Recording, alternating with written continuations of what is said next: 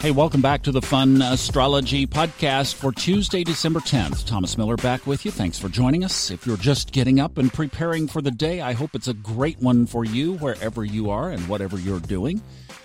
You know, I'm looking at the astrological chart and I'm just feeling like, wow, as it's starting to come together. We are looking at a piece of history. If you have not seen a chart, go on one of the services like astro-seek.com is a good one. I saw uh, an acknowledgement for the guy that runs that in Twitter not long ago, and they were just saying, hey, support the guy. He's running a good site. That's a great one. Astro.com, of course. But wherever you're looking, just try to look at the chart of right now. It is literally, I mean, and we'll have time to do this, especially as the Sun and Mercury move into Capricorn. But as that stellium has formed, it's like, wow, we are really looking at a piece of history. Because this kind of thing has not been on an astrological chart anywhere in the world. it's like nobody, I don't care who you are, has seen this chart since the 1500s. So it really is just this amazing congregation of planets and the energy associated with it is equally amazing. I sat with a good friend of mine over the weekend, and my jaw literally dropped to the floor as I was listening to the stories of the Saturn return that was taking place in this person's life. Saturn return, number one, he's 59, and number two, Saturn Pluto, just shaking to the core. And all I could do is just marvel at the wonder of astrology because um, you, you look at the chart and it's all there. So we are looking with respect at this incredible energy. And then at the same time, we're looking at it as that this energy for those who are conscious and those who follow it are going to remove so many shackles and such great things are going to open up, it's going to be profound. I mean, it's going to be so incredible. The other side of this is going to be so amazing. And yeah, look, historically, there were wars, there were plagues, there were resistances, there was bloodshed. And I'm not saying that that's in today's cards by any means. And yet, um, we're seeing the battles the universe is causing the shakeup, and where there is resistance, there are battles, there are skirmishes.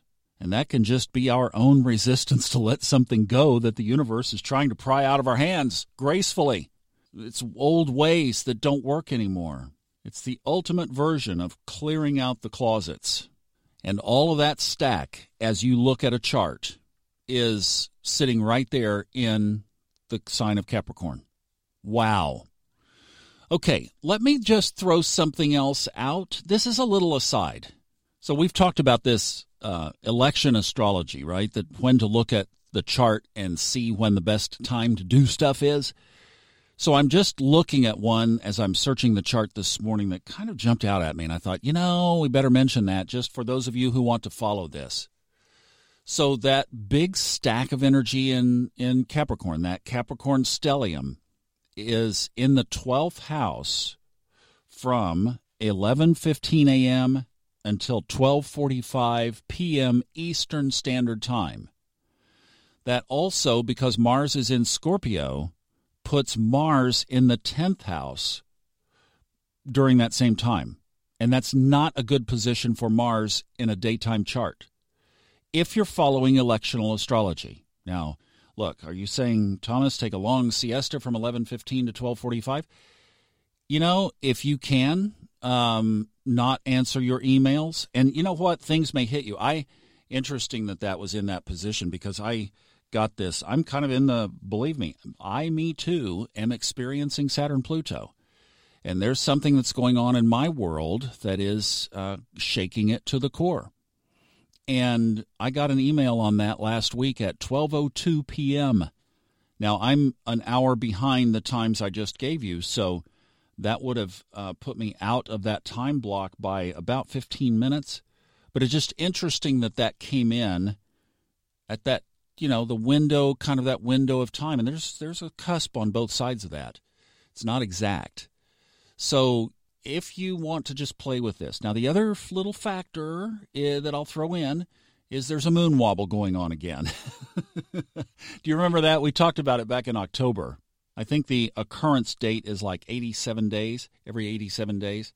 It's when the moon is at either a conjunct or opposition or a 90 degree angle to the nodes of the moon. And it happens for three weeks before the exact date of the aspect and for seven days after the exact date of the aspect.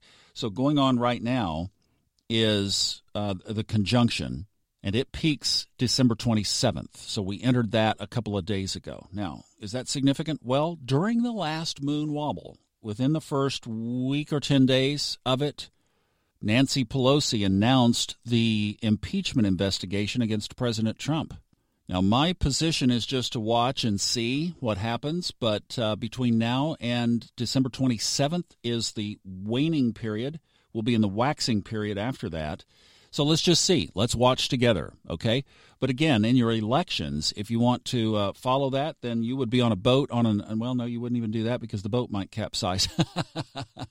it's supposed to be a wonky period but you would be uh, deflecting things during this time. So there's a little bit of electional astrology. Now, as far as what the chart looks like today, here's why I didn't go into much of it. The moon has moved into Gemini, uh, moved in this morning. But the thing about today's chart is literally every planet is aspected to something, and it is a complicated web. It looks like the diagram of an international uh, telecommunications network in the chart right now. And you know, even when we're doing these readings and everything, and somebody has aspects that are so intense like that, I hit the high spots, I hit the relevant spots to the questions, and then. Um, you know, and then I just kind of say, let's work through the rest because it will leave your eyes glossed over but there's a really cool, favorable trine, easy aspect between Uranus and Jupiter and the South Node up in Capricorn. Uranus is in Taurus. So, what that says to me is just that there is this, amidst all of this uh, stuff, this shakeup, this Saturn Pluto that's happening on the other side of the sign of, of, of uh, Capricorn, it's almost like the universe, in a humorous way, is saying, Watch for me to just surprise you with something that might be a little nice surprise. Did your parents ever tell you, kids, this is going to be a little bit of a lean Christmas? You know, it's like you might not get 2,500 gifts this year, but then they give you one really good one. and you were like, wow, I didn't see that one coming. That might be an analogy we can think of during the holidays. All right, so keep your eyes out for a little nice surprise from the universe today, is what I would say on that. Have a great one. We'll see you on Hump Day tomorrow. Have a good December 10th. Sending you my love. Bye bye.